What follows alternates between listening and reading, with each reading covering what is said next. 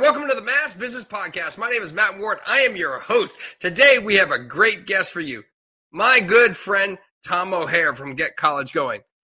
Tom founded Get College Going to help students, parents, and young adults achieve educational goals after high school. He focuses on helping families find the right educational path for the right reason at the right school for the right investment. Tom's a parent of four and has held consulting and management roles in higher education, financial services, recruitment, and served as the director of enrollment at a private high school. He's a contributor and instructor with Pivotal College Years, an online college planning portal. He's worked throughout Greater Boston, Massachusetts, New England, and virtually across the United States. Please sit back, enjoy the conversation with my good friend, Tom O'Hare. Are you ready? Let's go.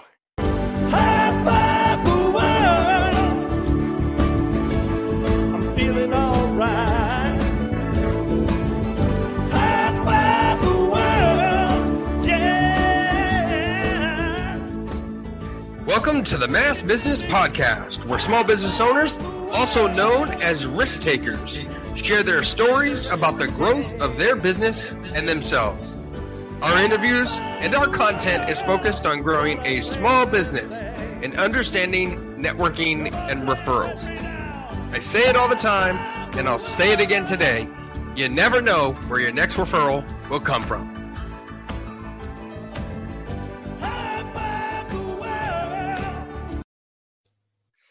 Hey there, and welcome to the podcast, Tom. Thanks for joining me. I greatly appreciate it. Hey, it's great to be here, Matt. Awesome. Well, we're going to have a good conversation today about small business success and the growth of a small business and what it is you do. But real quick, in under 30 seconds, can you give a quick nutshell to the audience, those listening on their favorite podcast app or even watching on YouTube, what exactly you do and how you help people?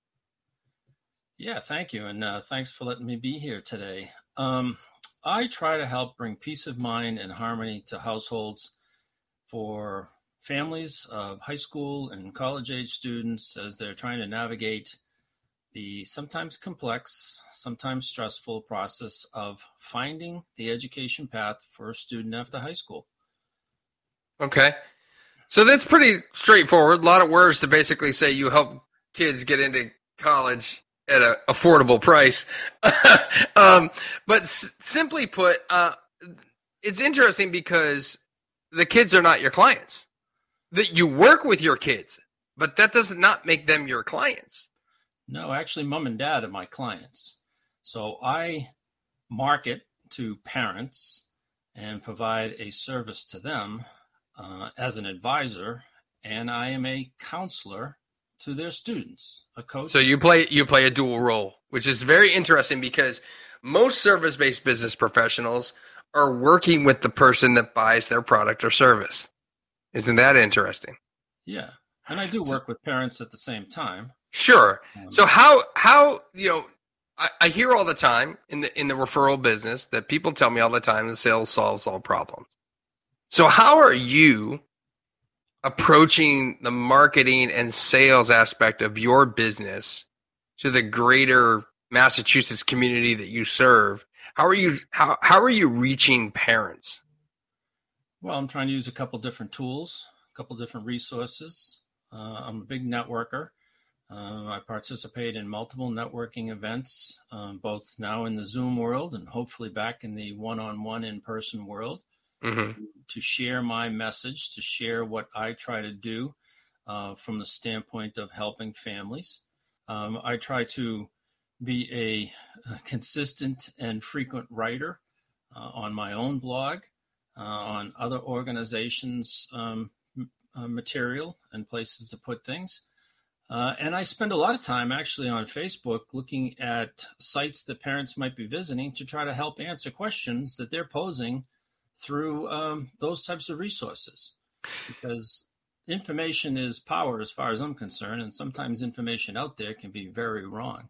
So let's talk about that because I'm a big believer that information is power too, and it can be very wrong. And uh, you're probably well aware because I we've probably heard me talk about the fact that I owned a digital agency for 16 years and I sold that in 2018. And funny enough, the way I went to market, the way I found new clients was to go out and do educational seminars, presentations at local chambers, networking groups, things like that. And I would teach people how to build their own website. And then, funny enough, they didn't want to do it. So they hired me as the expert. I have always believed that if you give away your knowledge, that people will hire you to do what it is that you provide a service for. I totally agree. And I am a educator. I'm a salesperson by background, but an educating salesperson by background. And that may sound odd, but uh, I learned early on in my career that one of the best things to do when you go in and visit a prospect or even a current client is provide them with information that they may not be up on or education that they may not be keeping pace on. So you're bringing a resource to them. When I meet with parents and students or try to provide resources through the various social media, I'm trying to provide instructional information, education, sometimes positively disruptive, and I'll come back to that if you want to know what that means. Um, but the whole idea of trying to help people learn so that they can minimize their stress and anguish. And if that turns into a referral into someone who's going to work with me, that's great. If it's someone who learns and doesn't necessarily need to come back to me for full blown business, but maybe one off questions, that's great too. You know, it's interesting because I have no interest in the in the in the um, uh, in interest of transparency, I have no problem telling the listening audience or the viewing audience that I'm a client of Tom's. And funny enough, I became a client because I, I recall doing just basic one to ones with Tom and learning about his knowledge around what he was doing. But I'll never forget what happened was I just reached out with a basic question. In, in, it, from Tom's perspective, the basic question could have been something uh, that I was asking because I might have known somebody else, or I was just curious from a networking perspective or a business perspective, so that I could possibly get him referrals. And as it turned out, it was more of a personal question, and he answered the question. Never got a bill for it. And what happened next? I just reached out and said, "Okay, let's get let's let's get college going." That's right. So we've been working together. Well, I say we. I'm out of the mix. I just I'm happy to just provide my credit card number and have everybody else take care of the problem. It's and, and I like it best that way to be perfectly honest with you. But I mean, I think that that that that has grown to fruition through the process of education. And I think people need to just understand that you not you need not hoard your own information. Give it out. Do the blogs do the youtube videos do the podcast interviews like this. Give everybody an opportunity to learn who you are and what you do. Now there's so much out there tom. So the people who believe in this the people who are thinking oh wait this might actually work for me too how do they manage it all? How do you juggle it all? That's the big question well yeah that's the big question i think that the, the key is to be focused be focused in what you know what you're good at, and who your partners are that can help with the uh, fringe work. Um, I, I, have a colleague who uses the phrase, I stay in my lane. Mm. And I think it's a very good way of describing how you can be effective and ineffective. So I know my business. I, I proudly consider myself a subject matter expert. At least I remind myself when I get up in the morning. But I'm not in other areas. I'm not a financial planner. I'm not an investment person. I'm not a crisis management counselor. I'm not a social service counselor. Mm-hmm. So when I encounter individuals that need those services, I want to turn them on to someone. I want to be that guy that's going to be able to help refer them to someone else so that I'm staying in my lane and people will trust me for what I know and what I'm going to try to communicate. So interesting you say that because I believe about an hour ago, maybe somebody that works for me was helping me with something and I said, "Oh, we should do it this way," and she replied, "Okay, yeah, no, good point. I'll stay in my lane." So she, what she was doing was doing a task that I would normally do. And by the way, I have the same discussion with her. This is Heather. I have the same discussion with Heather about the things that I shouldn't be doing that I've tasked her to do. Yet I stick my fingers and nose in it, and I shouldn't do that. And on this podcast so far, the previous eight podcasts, Tom, we've talked to people about delegating. We've talked to people and they haven't they haven't said the words stay in your lane type of thing, but that's exactly what this is, right? So what we've heard from numerous guests previous to you is that they struggle with the control aspect of giving things up in the business. How do you wrap your head around delegating things to other people whether it's outsourcing and or getting help and staying focused on what you should stay focused on without controlling what you've delegated well i think just as much as a client or a prospect of ours has to be trusting us we have to be trusting our partners so it's defining and finding the individuals who have like interest like approach like business plans like business um, uh, conversations and you work with those individuals. So if you're able to transfer or refer somebody to someone else, then you're not worried about them. The other is to work in partnership. I mean, one of my best um, styles of working with financial planners is to be the planner's resource with their client so that the client sees me as a resource to their expert, their trusted advisor. And at the point where it might be a time for me to become more involved, then the financial planner or someone else is going to say it's time for Tom to take over. Mm-hmm. And I think that's you know that's part of it is understanding that you can't cure everything. You can control up to a certain point, and unless you're going to be spinning your wheels 24 hours a day, you've got to find that right balance. And, and I love hard. it is hard. The statement I love to share with people is trust but verify. You have to trust, but then it as you continue to verify that the work is being done the way that you'd like it done, then the trust grows. And what ultimately happens is you delegate more, you trust more, and you verify less. And that's just the great way to doing it. Um, so, what is your biggest challenge in small business these days? Finding new customers. Mm. Finding new customers as a fee service provider because in my business, a lot of what I provide is free. People can mm. go about doing things in the DIY world. Uh, as my young son reminds me, that hundreds and thousands of others have gone to college or gone to work or found their education path without needing someone like me. And that's true. So I work hard to find the unique person that use, needs a unique person like me.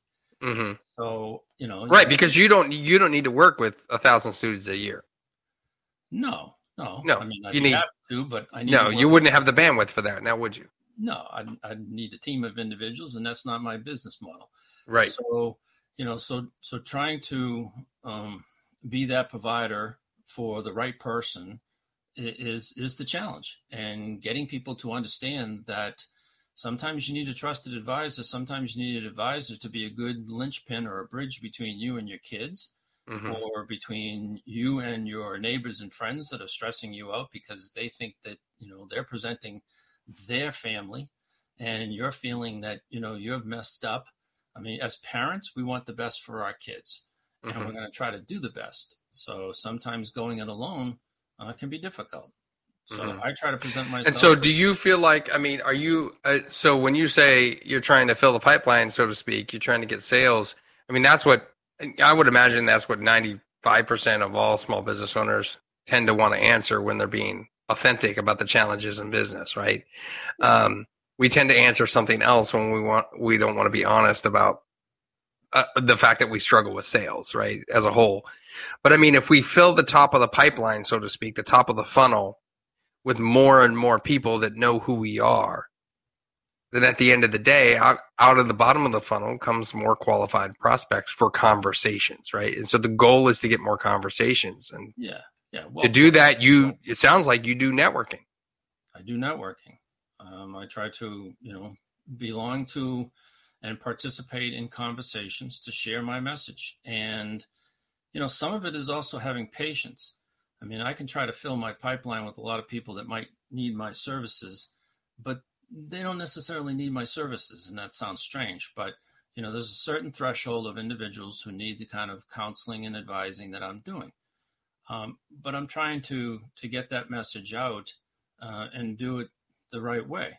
Um, mm-hmm. So you know, the idea of filling the pipeline is a matter of starting conversations. If I can and, that's so interesting you say that because this isn't sales; it's sales activities, right? And so conversations are sales activities. Yeah, and they lead to sales. And so what I tell people all the time is you've got to have more sales conversations. Now, if that starts with a networking conversation, so be it. That's how you get sales conversations. That's how you get introduced. Right? At the end of the day, I help service-based businesses get more word of mouth referrals. But I specialize in a subgroup of service-based businesses referred to as web designers and web developers because I have an experience in that market, right? I have a lot of experience. It doesn't mean I don't work with other people. It just means that the if I'm going to go focus on one thing, it's going to be this particular market, right? And for you, it might be, you know, those people going to, you know, private colleges or or uh, people from a specific town or people who have been Eagle Scouts or something like that, right? Um, so it's about niching down as much as we possibly can, which is a fearful thing to do in a lot of ways, right? Because we're afraid that we're not going to get the clients. Yeah, and it's for me, it's also having a conversation and being patient because I can talk to someone when they're student's a sophomore or even a junior. And although I think it's the right time for them to take advantage of services that I provide, it's not timing for them. They have right. other distractions. They have other things going on in their family. They have other needs. I mean, I recently had someone that I talked to two years ago send me an email last night just to say, hey, I'm ready. And if I I just told somebody that on Facebook a half hour ago. You've got to be patient. Yeah. You're planting these seeds. This is a garden of leads. It's a garden of leads and referrals, and it takes time to grow. You must water it. It must have good soil. It must have sun. And then it comes and you get the call two years later. But I think the other challenge, the other challenge is not to deviate from your plan. That's right if I get frustrated that I don't have enough clients and all of a sudden I'm going to start doing something different, well, that might mean I'm going into the wrong lane. Mm-hmm. I'm going into the high speed lane or the breakdown lane. Mm-hmm. And, you know, as a small business person that's relying on those types of referrals to generate revenue and generate business, yeah, you have to be patient. I'm not a transactional base of business. I'm a relationship business that is based on helping one customer who's going to tell another customer who's going to tell another customer. Now you want to have, you know, multiples talking at the same mm-hmm. time, but in a small business world, I have to be patient. I have to stay committed to what I'm trying to do. And and you know, that's the sprinkling of the dust, uh, the pixie dust to try to get the business moving forward. Now I see that bookshelf behind you, and I know you're an avid book reader. So, what book are you reading lately? What book is your biggest favorite uh, Business book. Do you read a lot of business books? I, I used to. I used to back in. What are you reading right now? What other book are you reading right now? Uh, I'm reading a book about Da Vinci. Da Vinci. Oh, nice. Because uh, there, there's so much about his um, his work that he did that is missed in the sense of what's going on in today's design. You know, the Wright brothers were supposedly credited with you know creating the first plane. Well, he was doing it then back in the day. That's um, great. I try to read books that are going to continue to challenge me to be, well, as I say, positively disruptive.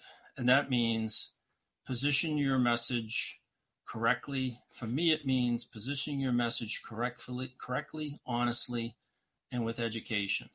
Um, so I dwell between education books. I dwell between philosophy. I love reading psychology today. I'm not a psychologist, but I love reading about what's going on, so, people's behavior, and that kind of thing. So this is how you stay up to date and continue to be educated yourself. Yeah, I mean, I'm immersed in reading what's going on in higher ed, what's going on right. in the workforce development world, what's going yeah. on in, in, you know, trying to get the 17 to 25 year old wanderers back to school because they're just out there drifting.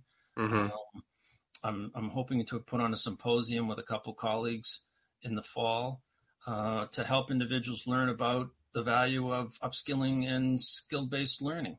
Mm-hmm. So, yeah, I mean, uh, I, I, that's good stuff. What's your what's your best? You know, if you were to um, give one one software tip, one software tip for all the people listening, what one software piece of software or tool do you use in your business that can help others grow their business? Uh, I guess I'm going to say Grammarly. Oh, nice. That's a good one. Okay, it's totally off. It's total. It's not necessarily going to grow your business from the standpoint of putting more nickels in your pocket, but what it has done for me is made me a better writer. Yeah, a better, absolutely. You know, because I, I think I told you the story one time that you know I'd write something and put it out there, and I'd get a call from my youngest daughter, who's a, craft, a graphic design creative art director, and she'd say, "Dad, did you read that? Did you write that? I know what you're trying to write, but come on." so she turned me on to Grammarly, and I'm telling you, for me, it, it's it's it's like you know Ivana in the sense that the it helps me be a better writer and that makes me a better educator and a better communicator. That's that's awesome. That's so great. So yeah, so some great insights on this podcast today. Um, you know, fantastic stuff. Uh, everything from Grammarly to staying in your lane. I love that. Staying in your lane and educating yourself and reading, you know, both business books and non-business books and things like that. That's always helpful. And Matt, in um, all fairness, in all fairness, if in case he's listening, that's Charlie Melia. Yeah. From Connect Pay. He's the one that's all about staying in your lane. So Oh, there you go. Staying in your lane. There you go. give him credit. Yeah, well, maybe we'll have Charlie Million on. Ah, he can't. He's not a business owner. He's an employee. He doesn't oh. qualify. but if you're a business owner and you have a mailing address in Massachusetts, you qualify to be on the podcast. So make sure you reach out to us. Pop something in the comments on Facebook or here on YouTube. And uh, make sure you share what tools and tips that you use in your business in the comments and uh, we also want to hear what kind of books you're reading these days. Make sure you post that in the comments too.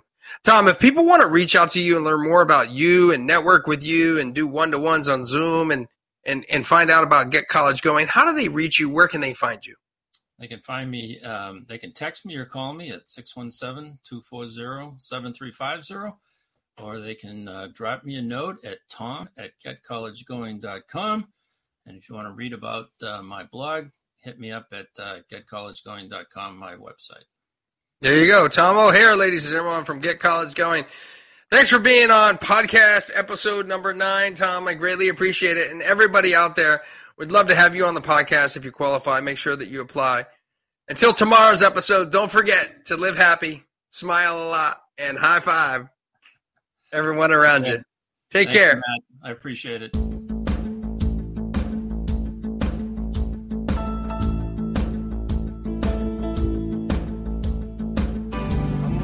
Up this morning, gonna grab myself a smile.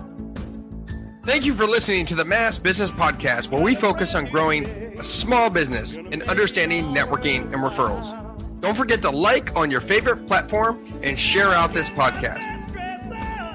This show has been produced by Heather Grant, music by Celtic Kelly, all rights reserved. I'm your host, professional speaker, author, and word of mouth referral consultant, Matt Ward. Don't forget to live happy, smile a lot, and high five everyone around you.